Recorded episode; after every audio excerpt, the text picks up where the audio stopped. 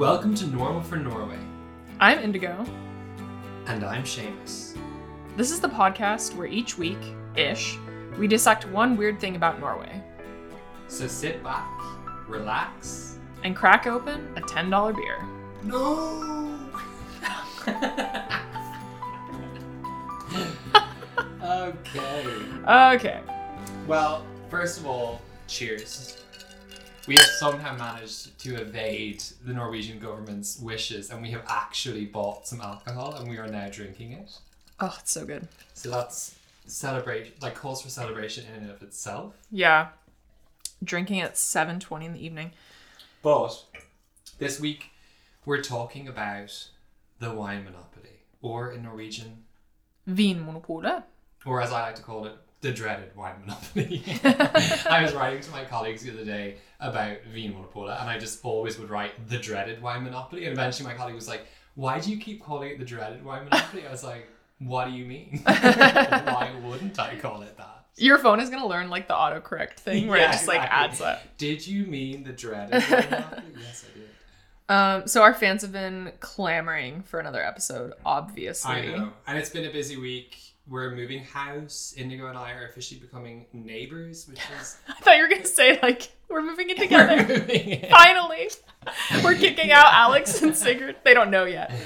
No, we're becoming neighbors, and there's been a lot of like toing and froing and like moving boxes and eating pizza on the floor. So terribly sorry. We have received all of your hate mail and death threats, and we're hoping that they will subside a bit now that we're about to launch this podcast. Yeah, and this is probably gonna be a double episode, so you all just need to chill.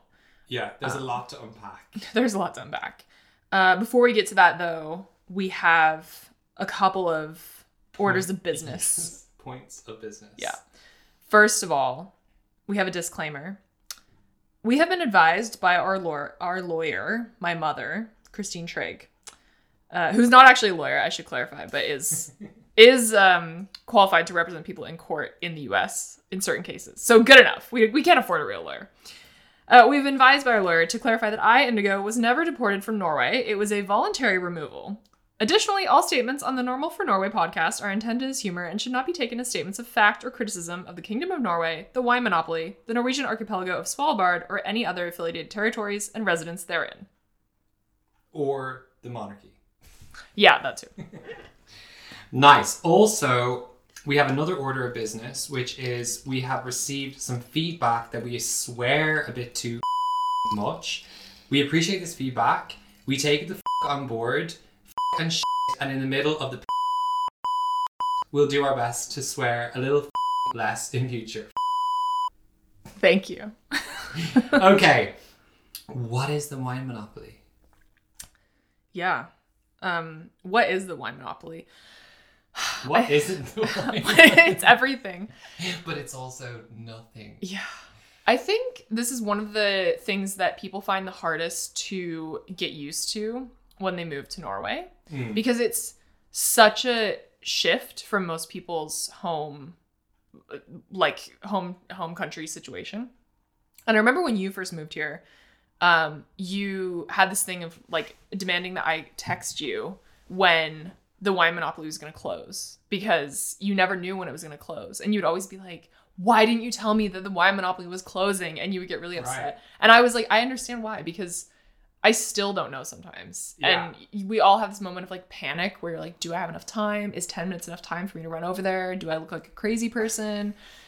People who don't know what the wine monopoly now are like, what is this? Yeah, thing?" sorry. So, it's basically there, there's one shop in all of Norway where you can buy alcohol over is it 4.5%? I think it's 4.7. 4.7%.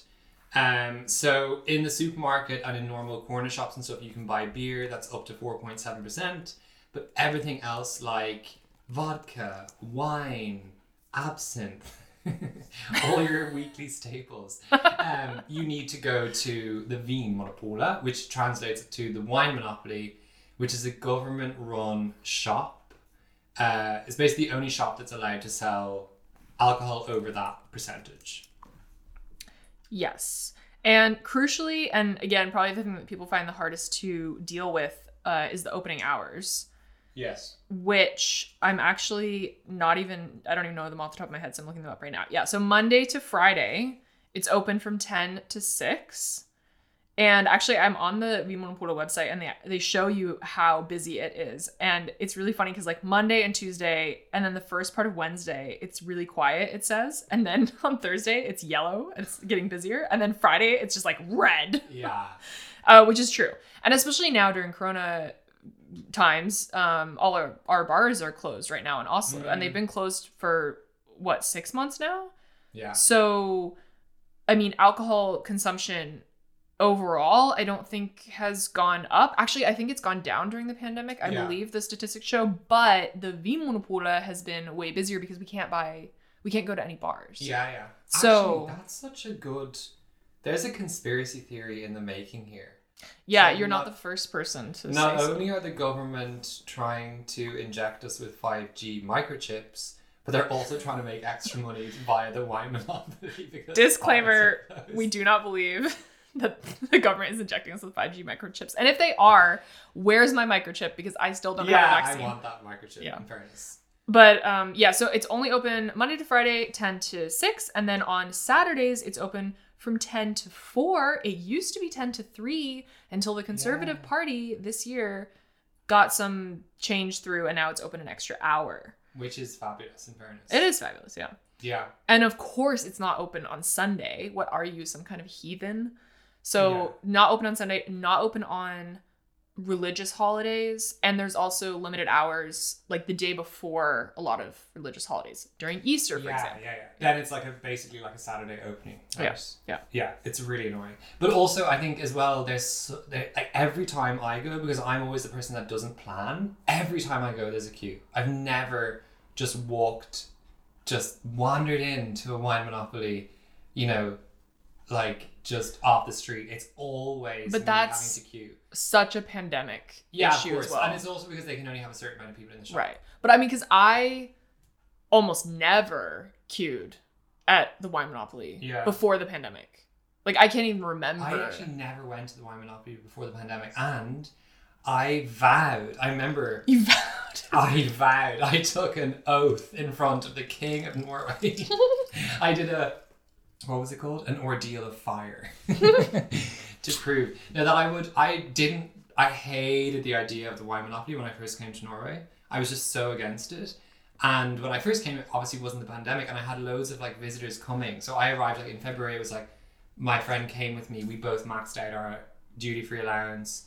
My parents then came for my birthday. Yeah. My brother came, and so on and so on and so on. So I had this like stockpile, and obviously like with you know Alex being Alex's parents being like from Switzerland, me, us me being like from Ireland and so on, we would do a lot of traveling. So I kind of said to myself, I was like, I never want to buy a drop of alcohol in the wine monopoly just because I'm so like against it. You cursed us. But I I'm learning and I'm growing. We're gonna learn on this episode. I'm not so against the wine monopoly anymore. But I literally remember saying that at work and being saying like over lunch, oh um. I I never really I don't, I don't think I'm ever gonna buy monopoly and my colleague is she giving me like the dirtiest look and being like what like what's wrong with wine monopoly I was like everything Oh. yeah Oh boy. Yeah. So maybe do you want to go into a little bit into the um you had some really interesting points about the shops and where well, they're so placed. I got like a fact sheet. Okay, Yeah. so it actually I got a bone to pick with the wine monopoly. They have not published their 2020 like yearly report. oh, It hasn't come I. I haven't finished the annual report for my work either for 2020, so I feel like maybe that's a Norwegian thing. I We're feel like have an op- really episode on shameful. Norwegian work culture. How can I tie into that? Um, but okay, so la- so they have 334 shops nationwide. Mm. Uh, so that's the only places that people can buy wine or beer. Um, they sold last year 82.6 million liters of pure alcohol, ren alcohol. Um, they did 2.5 million ID checks, apparently.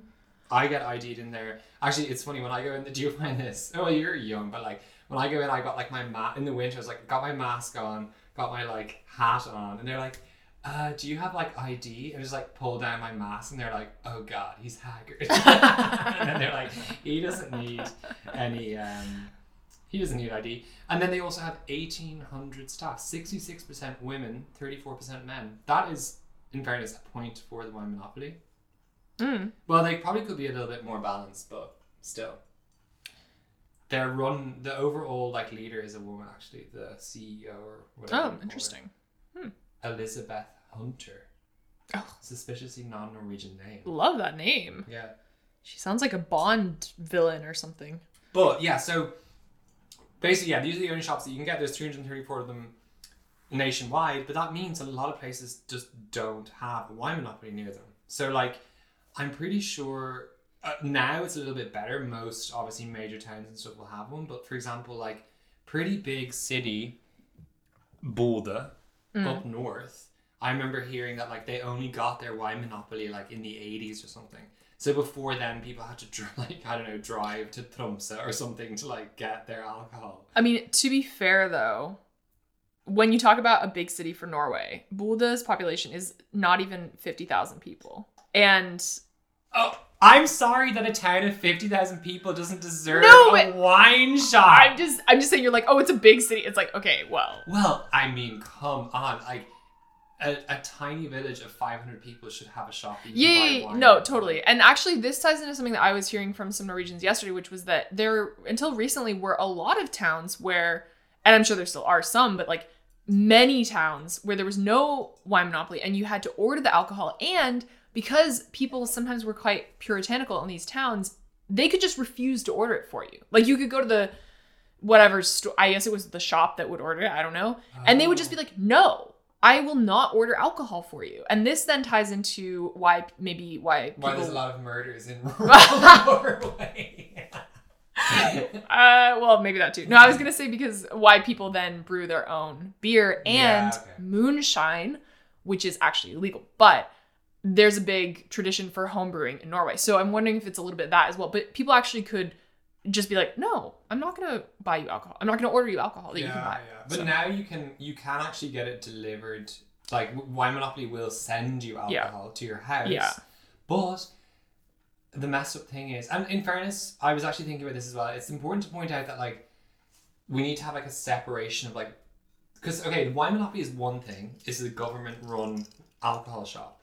But its opening hours and, and those kind of things are kind of separate. It's like you could have a wine monopoly that opens until nine, but we just don't. So it's like the fact that it's owned by the government actually isn't the worst thing about it. Like I don't, I don't care. I mean, yeah, whatever. It's it's in, investing the profits like back into. I- Apparently, like alcohol, like outreach programs and stuff, it invests its profits back into. But anyway, that's kind of a sidebar. But uh, yeah, you, you can get it delivered. But I was talking to my friend who is like from the countryside, and was like, "Oh yeah, like one time my dad ordered a load of alcohol from Vinmonopolet, maybe for like a like a dinner party or something. It arrived in the post office uh, on the Saturday. He went down to the post office, or like he was going about his business. He went down to the post office. It was like four or five p.m. No, maybe it was four p.m. Let's say this is before the opening hours went to three p.m. And the man in the post office was like, "No, no, no, you can't collect this because you have to collect your wine monopoly order within the opening hours of the wine monopoly, even though it's sitting in the post office, Right. which is maddening." Yeah, that is maddening. That's wild. Another rural murder. Yeah. this is where Nordic noir came from. yeah, yeah. I also saw some interesting facts that you put in here though about uh, locations in Oslo Yeah. because you actually looked up. You've had this this bone to pick for a while. And I did the data analysis today. Yeah, I did it. tell us what you found. Okay, so It's dramatic. Mm. I think this is like this could be an article. no, it could actually. It could. If Are you listening, NRK VG Aftenposten? are you listening? We know a lot of people who work in the media, Yeah. so Okay. y'all need to write about this. So, in fairness, this was quite um, hacky because I had to just look at. So, Oslo is split up into bydel, which is like borough. Yeah. In London, we have like or like they have boroughs. In Oslo, they have bydel, which is like, oh, we live in Gamle Oslo, which is like old Oslo. Then there's like Frogner, which is like the posh area, so on. And then I, I had to kind of like cross reference the map with where are the wine monopolies because it was kind of like hard to figure out, but I'm pretty sure I got it correct. So, Frogner, probably the poshest Bydel in all of Norway. Yeah. It's uh that's like where the palace like the king's palace and stuff is, right? Um, I don't know if it technically is actually, Actually, but it's on that side. Central, I mean, that's on. It's on that side of. Yeah. Yeah. Anyway, it's where all the poshos live. They speak a very specific way. There's a lot of embassies there. yeah. Yeah. Population is 59,000 and they have four vinmonopoler. What's the plural of vinmonopoler? Yeah, I think that was right. To pull it. If anyone Wait. knows, write us in. Oh, whatever. Yeah. Um, and so therefore making them have one wine monopoly per 14.75 thousand people, right? Where we live in the east of Oslo, which is, I suppose, traditionally more like working class, more immigrant population, but the same population, basically. So we have 58, so Frogner has 59,000 people, we have 58,000 people. How many wine monopolies do we have? One! Yeah. one music wine monopoly, which means we have they have fourteen point seven five thousand people per wine monopoly. We have uh fifty eight thousand people per wine monopoly, and we wonder why there's queues. And not Yeah. only that, I also looked up the the selection because I found that Grønland one to be really small, and you can search on their website like what alcoholic drinks are available by shop, and so I got up the list, and it was our one is like the lowest in in all of Oslo, pretty much every single one of those four ones in Frogner Bydel had a higher selection than us. Yeah, like you pointed out that Majorstuen, which is yeah, super posh, has 2,186 products, whereas Grønland has 1,359. Now, I have two points to this. The first thing is this is just a pro tip for everyone who lives in Norway. You can order products to other locations and pick them up, Yeah. which is really nice. So, like, I've ordered things that are kind of whatever unusual and i just don't feel like going to the back and beyond of some random place in oslo and then Yeah. it comes to the place near me and then i just go and i tell them to pick it up so that's great but the other thing i was going to say was i think that there should be more options on this side of oslo however i'm not that surprised because there are a lot of muslims Yeah. in this area um, there's probably a much higher proportion of the population that doesn't really drink Mm. on the flip side, there are also, to be blunt, a lot of alcoholics in this area because that's it's kind of like you said, been traditionally a working class, if not very poor area of Oslo. Mm. So in a way, I'm then also a bit surprised, and I wonder if it's almost a strategy by the government to not give them more options. But then that doesn't really make sense either. Yeah. Um, so I don't know. I was kind of mulling this over today when I saw those numbers, and yeah, I think it's a bit strange. But honestly, I haven't. I also haven't looked at the actual statistics. For example, if there is anybody, if people have self-reported how much they drink in this area, or yeah. you know, I, I don't. I don't yeah, actually yeah. know. I kind of I my like, But now that you've moved here, I'm sure we can bring those numbers up. I'm sort of just suspicious. It's like you know the way Amazon was getting in loads of trouble because people did like demographic data uh, studies into okay where do in the US like where do they offer their most premium services like same day delivery, uh, Amazon Fresh like grocery stuff, all that kind of stuff, Yeah. and they found that it was like pretty much very clearly white areas that they were targeting, and then they were not offering these same services to like less white areas, which I mean probably they were just using I don't know machine learning and stuff that was like okay where do rich people live and da da da, but then this is like ties into that whole thing of like well. It's kind of scary that like these algorithms are sort of like deciding where. I mean, mm-hmm. I don't know if Wine Monopoly uses an algorithm to decide where its shops are. It might. No, but I think that's a good point, and it's also kind of like you're not giving more choice and convenience to people living on this side of Oslo, which we know is the poorer and more immigrant side of Oslo. So, it, I do think it is problematic. Yeah. And I, I don't know. I don't know if they're using data, but very interesting. They probably are actually. I mean, it's not, it can't be it can't be a coincidence that the richest Bydel in Oslo has four times more No. monopolies per capita than the poor. Like, I'm not that like where we live is the poorest one, but like I think when I I did a quick check and every Bydel had at least one.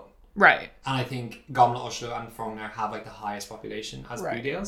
So it's like basically Gamle Oslo has the lowest Vinmonopolet Yeah. per capita. But it's also kind of interesting that, and then we can put the stress that the mission of the wine monopoly includes the fact that they're not trying to promote drinking. They're actually Yeah. trying to. A lot of their marketing is about not drinking. They offer a lot of like non-alc, like uh, alcohol-free alternatives, Yeah. and they talk a lot about that. And they are obviously they don't want people to drink too much, and that's part of their mission. Hmm. What's interesting is then, okay, so if there is more demand in Frogner, are you then giving people more options? Is that right? Like, is that following your mission? If you're giving people more Mm. options, do you see what I'm saying? Is it more convenient so then they're going to drink more? Is that right? Does that follow their mission? Well, in fairness, I was talking to Sigurd, your Mm. husband, on the drive here. He refuses to be on podcasts. Yeah, we invited him on as a guest to get his philosophical insights. Next, we're going to start talking a little bit about does it work, and we wanted to talk a bit about like, well, should it work, and so on. But he um he refused. politely declined. He said, "Give me ten thousand kroner, and maybe I'll come on. That's my speaking fee." yeah. No. Um, but he was saying so like the Vin Monopola, like the Norwegian one, because this is not unique to Norway. Sweden has one, Finland has one, Denmark doesn't. Right. Uh, Iceland, I don't know actually. Uh, They do, they do, they do. They do. Yeah. So it's basically all the Nordics except for Denmark have one. Um, but he was saying actually Vinmonopol's mission isn't only to reduce consumption; it's also to promote like quality drinking amongst the Norwegian population. So like to try and promote like nice drinks. That's so wine. elitist. Well, I don't know. I don't know what the specific phrasing was. But for example, he was saying like in Sweden they're a little bit more moralistic about it, where it is just literally like, no, no, no, we exist to like stop people from drinking. Yeah. Nothing about like providing people with a good experience. So maybe they're like, oh well, people in Frogner have enough money to buy the fancy wine, so we're going to give them shops so that we can like promote quality drinking or whatever. Hmm. Um, and then also a little, a few more facts and figures for those of us who are interested. Um, this is like a breakdown. I'm going to need your help with translating here. Mm. So this is a breakdown of a bottle of wine, 13% alcohol, 0.75 liters. So normal bottle. The price to the customer is 150 kroner. That's about 15 euro.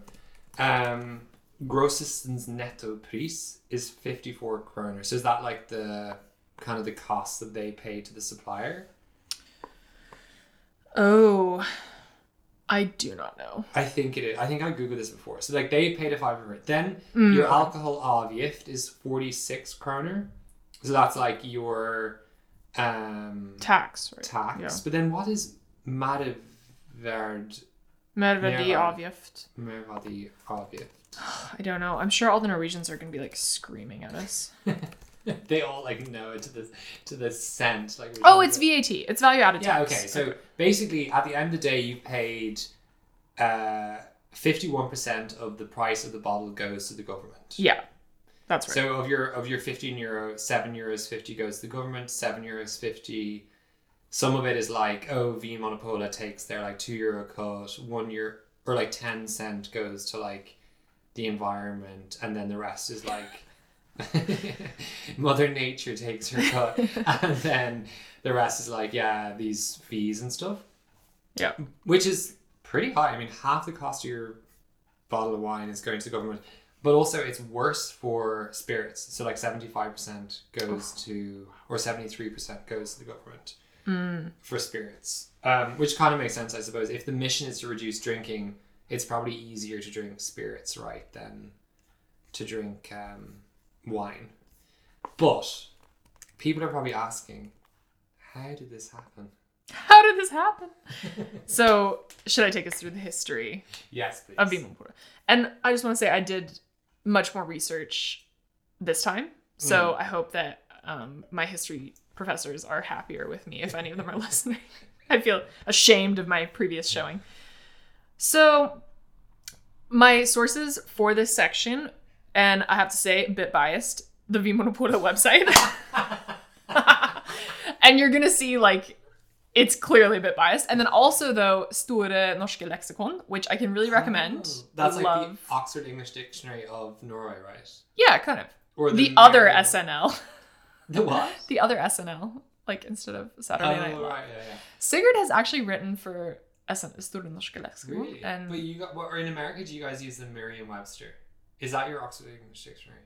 Uh, yes, but the SNL is more like Wikipedia. It's like a Wikipedia that was paid for by the Norwegian state, basically. Oh. Yeah, so it's great. Really nice encyclopedia. But actually, Yeah. So you know what's better? Well, no. So I feel like the SNL, so there's like the OED, Oxford English Dictionary of Norway. I have come across that sometimes when I've been googling words that I don't know. Mm. But a lot of times you can just write those words into Google Translate and it gives you something. Of course, if you want like much more detailed. Oh, but this gives actually information. Yeah, it yeah, does. yeah, yeah. But also, we have like this old red dictionary in our house, like a really old Oh. Norwegian to English dictionary, and I find that really good. But a lot of words, like slang, like young person slang words, I don't find on there. Oh. And so when I oh. Google them, I often end up on this website called ung.no, which is like, what that means just means like young.no, right? Yeah, yeah.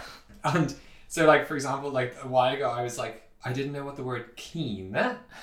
I like saw this on a show, and it was like this girl screamed like, "I've never in Norwegian, I've never keen," and I was like, "What is that verb kline?" And so like I put it into uh, Google Translate, nothing. I was like, "What the hell?" I looked up the red old dusty dictionary in our house. It's like from the 1950s.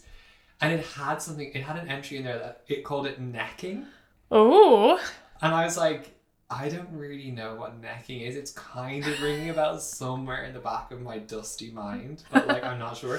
So then I just googled it and I came onto ung.no and I found this like 13 year old girl. Yeah. It was like a website where like young people find out about like Oh. um just like things about like growing up and like anyway, cleaner means like making out. And so the question was like actually in fairness the question was even more advanced than what my level was because it was how do I make out? Whereas mine was just like what is making out? I was like they need to dumb down ung.no a bit for like For all the foreigners. Oh, that's Yeah. so cute. So yeah, thanks to uh, SNL and Vinmonopolet website for helping me with this. Please sponsor us. so in the 1800s, this is a direct quote from Vinmonopolet. There was a big problem with alcohol in Yeah. Norway, according to Vinmonopolet. Right.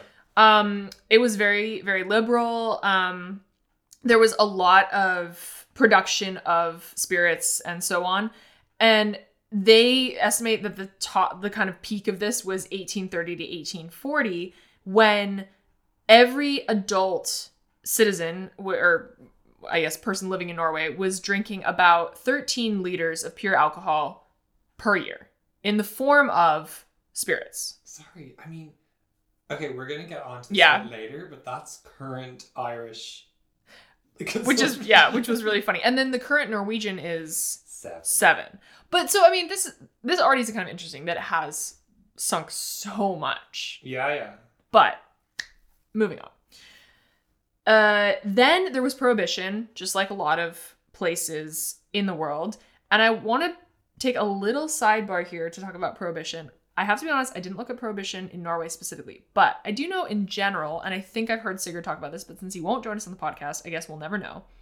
I do know that in general, the prohibition movements around the world um, are often associated with temperance and religious movements, but it was also often feminists Yes. who were anti alcohol. Yes. And it's very interesting because a lot of them were basically these women who were housewives and or you know maybe they were working part-time but their husbands were drinking a lot were spending all of their money or their extra income on alcohol and often were beating them beating their children and these women kind of wanted to take more control of their Mm. domestic lives and they advocated for prohibition Right. so, and also Sigurd told me, and I didn't do the proper research on this, but I believe that the Workers' Party was really um, advocating for prohibition because a lot of workers were drinking too much, and it was really negative for their for their lives. Cool. yeah, and I mean this kind of ties into like the deeper point though around it's like were like is the way to tackle that really to just ban the alcohol or like you know it's like were their li- their lives must have just been miserable Yeah. in so many other ways that like that's why they felt that they just needed to be drunk the whole time Of course. And I mean, I think that now, you know, um, a hundred years later, since prohibition, clearly we can find other solutions for this. At the same time, I do understand that, you know, if you're a woman who's living at home and your husband goes out and drinks and then comes back and beats you, it's like, yeah of course you're gonna think, okay, well, what am I gonna do? Maybe there's some hope in this. So anyway, I just want to put that a little bit in context because I think a lot of times people say, oh, it's just people who are really religious or uptight or whatever, but there was a bit more context to it than Mm. that. Um, and so in 1921, that was when prohibition was actually um, brought into Norway, and 61.6% of people voted yes to this. And apparently, a lot of the countries where uh, wine was being imported from were really not happy about this. And so they actually um, protested by trying to affect the import of klippfisk, which is a fish uh, export from Norway. So they sort of said, well, if you're not going to take our wine, then we're not going to oh take your Spain and. France and Italy Presumably, yeah. And I didn't listen to this entire episode, but actually, Vinmonopolet has their own podcast, and they have they have an entire um, episode about that. So if anyone wants to listen to that, then uh, you should go ahead. And the podcast is called. Let me just see here. I mean it, uh, in the link it just says Vino Monopolis podcast It's probably just called yeah that. It's as boring as Vinmonopolet itself. So yeah, you you left some really oh yeah, it's literally called Vinmonopolets podcast. Amazing. You left some really uh, interesting notes as well, but yeah. So basically, Norway had complete prohibition for three years, so really not that long. Um, and then in 1922, we get Vinmonopolet. However, when it first started, it wasn't actually owned by the state. It was only a couple years later that the state took over because there were all these issues with corruption and imports and so on and so forth. so wait who owned it I'm not even sure. I think it was just like a conglomerate of importers or something. but like kind of given a stamp of approval by the government I don't know. Must have been right because if they banned it. yeah, I mean, y- yeah, it must have been something yeah. like that. To be honest, I didn't really do that research. So, yeah. Um, as late as the 1990s, though, because you know you would think like once that happened, okay, everything was fine. But actually, as late as the 1990s, all the wine monopolies were counter service. So you would have to go up to a counter and point at what you wanted, or be like, "Oh, I want that wine," and then they would have to give it to you. So it was very. It's like going to a pharmacy where Yeah.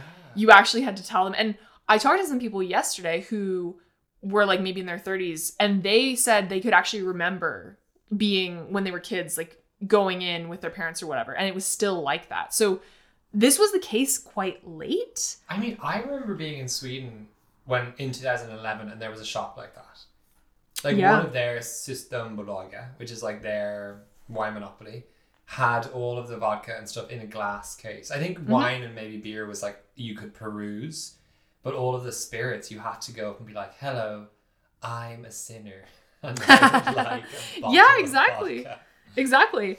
And um, there were also there were only 116 um Vinmonopolet in the country like in the 90s. And so apparently there was just really long queues Mhm. at that time and the the phrase pool que which we have been dealing with the last year Yeah. was really common like oh I need to go to the Vinmonopolet and stand in the line. Interesting. Yeah, because that that's the funny thing. It's like nowadays it's so popular.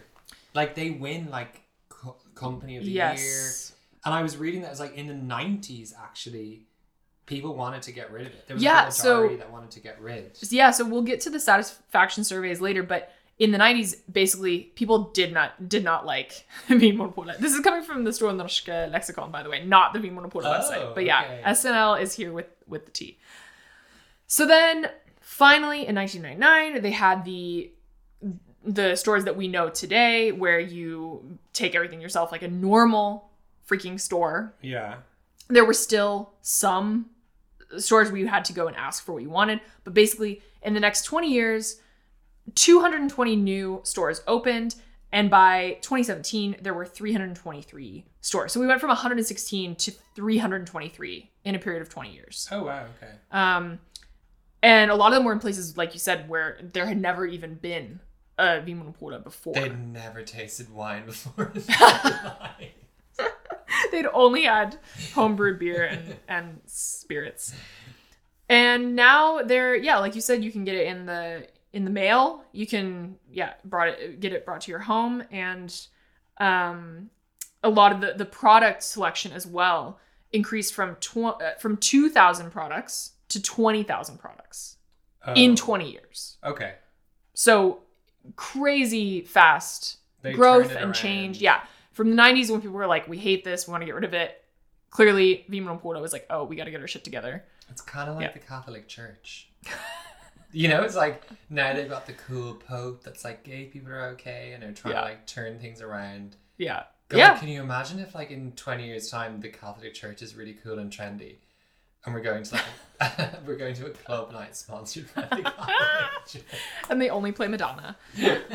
So, in closing, I you kind of have mentioned this already, but there are other countries that have a similar system, and in the Nordic countries specifically. So Finland has Alko. I love by the way that Finland's one is called Alko. Yeah, it's so literal. It's just Well, because but in Alko? English or like, do you not say like if like a colloquial term for an alcoholic is an alco?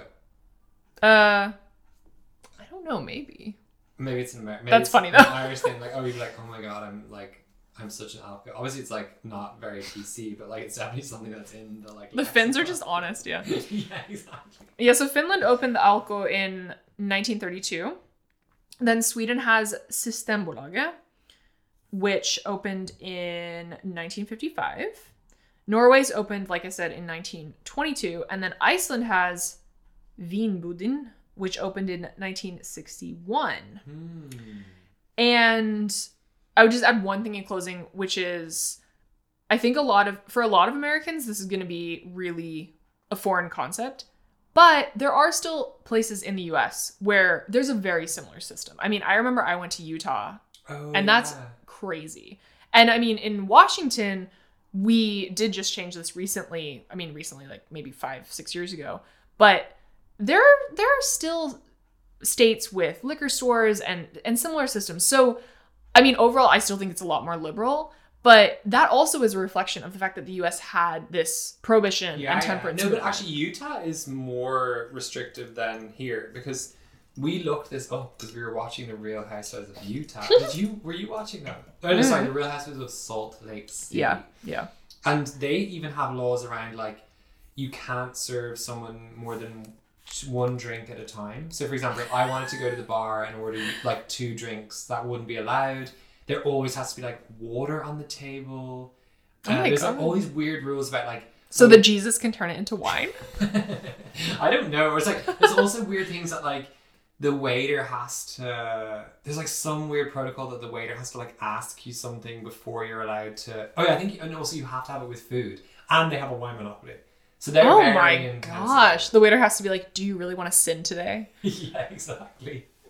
But, um, but yeah, I mean that's the thing. Like so, but how much of it was a hangover from, like Prohibition. pure, puritanical Oh. Protestantism sort of vibes versus I actually, again, I'm. This is very secondhand, and I should have done better research. But Sigurd, at least from what Sigurd told me, it seems like this is very much rooted in the workers' movement, and the Workers' Party was really strong back then. So I wouldn't be surprised if that was like the driving force Yeah. behind it. I don't think it was as much the religious thing, although of course Norway was a lot more religious then. But in the U.S., it was It's just Very religious. religious, man. Because like obviously, I think most countries went through an intense period of like insane alcohol consumption in like the 1800s, but probably that was tied to the indu- like industrialization, people having really terrible quality of life. mm, Like you know, I I remember like reading like.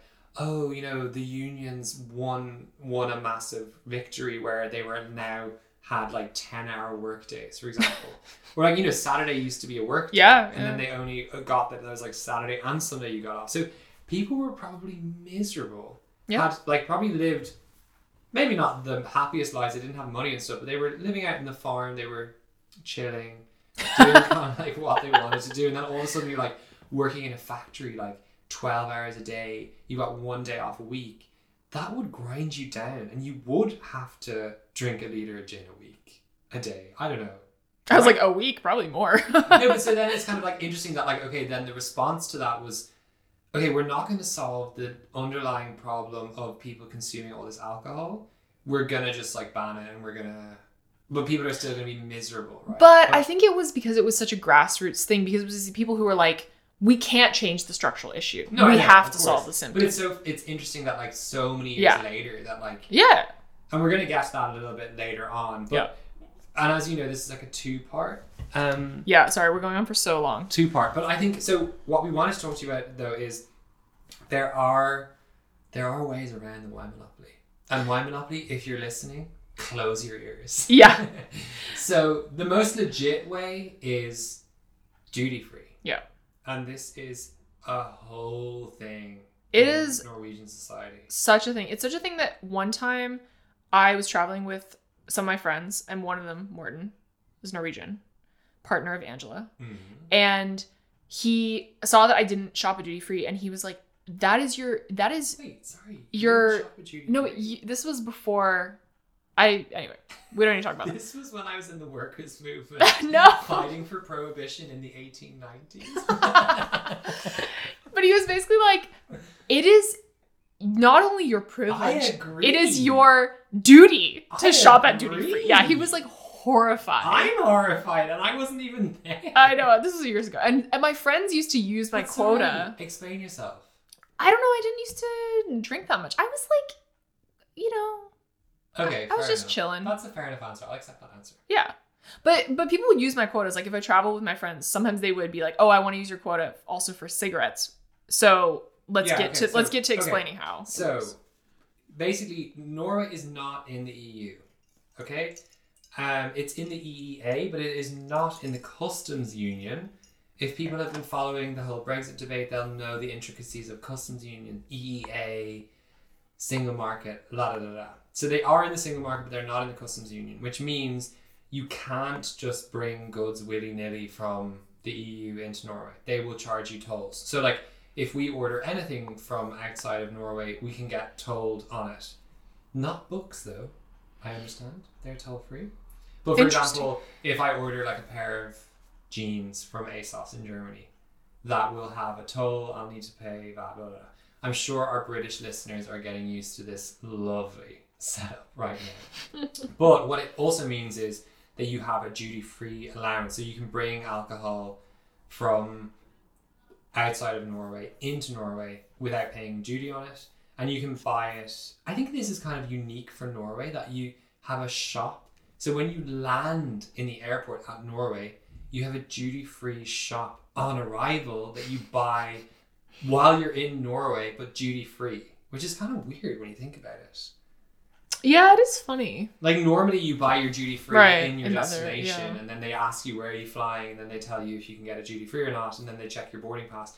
Whereas in Norway, you actually get it when you land, Yeah. and there's like quite like complicated.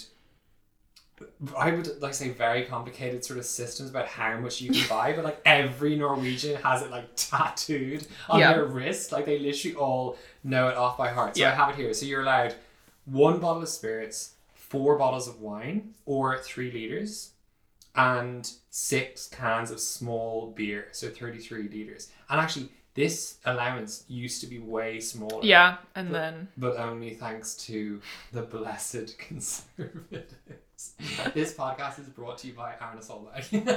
no, but it wasn't even Arnold. It was actually FrP, so even worse oh, than Oh, hate it. I know. Yeah. Yeah, and they hate foreigners. So yeah. We Or cannot if, endorse. Or if you don't want spirits, you can have six bottles of wine and six small 33 centiliter beers. Uh, yeah, and you can also, like I was saying, then um, tobacco is also part of this quota. So then you also can like bring in tobacco, and then that's part of it. It's a Oh, whole whatever. I didn't even add in the tobacco. Just it's so never be bothered complicated. It's so complicated. And there's actually an app that I downloaded where you can input what you want to buy, yeah, yeah, and then figure out like, can I actually buy this many things? There's like there's often like I when you land in a Norwegian airport, there's like a panic because it's like Oh yeah. Oh my god. because you need your boarding pass because they in order to be able to get your allowance they have to scan your boarding pass in the machine and if you don't have your boarding pass you can't get your allowance and so i remember one time being on a flight to norway like before i lived here and this woman was panicking on the plane like screaming about her boarding pass i was like what is wrong with this woman and then like alex was like she needs to, to get the train and she got it thank god Thank God. yeah Poor woman. I can't even imagine. but yeah, but obviously that has been completely decimated this year, and no one can get duty free anymore because no one's traveling. Oh my god. But and actually, one thing as well is, um, but we might want to do a whole extra episode on this, but is harrytur.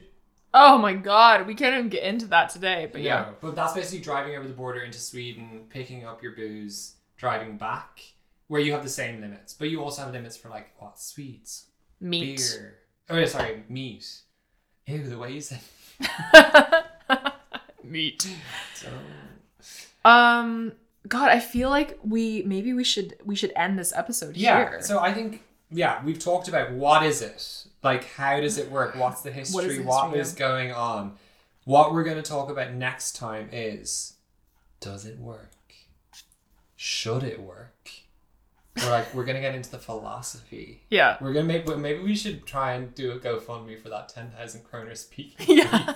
Honestly, we need it. We'll Before post it on our Wikipedia. Yeah. Before we before we go though, I have one Yeah. fun historical anecdote that I forgot to share, Yes. which is that there used to be a law in Norway that you had to brew beer at Christmas. It was actually illegal not to brew beer at Christmas. Sorry, what? Yeah. So, uh, way back when, in the 12th century or something like that, so a while ago, uh, Norway is divided into several regions. Um, and I should also say that this comes from Garshol blog by Lars. Literally, there's no, there's no like even name on At here. least it's not from the Vinmonopolet website. Yeah, yeah, yeah. So we trust we trust this more. I don't sorry, Lars, your last name isn't on here, so I can't really credit you. But anyway, according to Lars, um, there Norway was divided into several regions, and each had their own assembly, known as a ting. And the reason this is interesting is A ting. yes, because the reason this is interesting is that Western Norway, its assembly was called the Gulating. And the law decided there was the Gulating law. And the reason that we f- would find this interesting is because there's a store in Oslo called Gulating.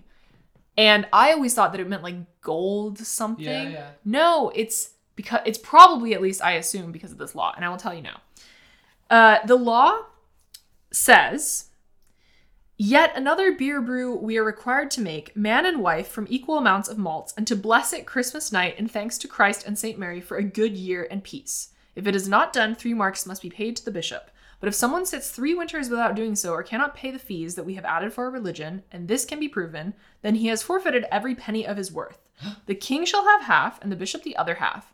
But he may confess his sins and make church penance and stay in Norway. If he will not, he shall leave the realm of our king. Oh my god, exiled yeah. for not brewing beer. Yeah, and How so- things have changed, eh? Yeah, right? Yeah. So people were required to brew beer before All Saints Why? Day.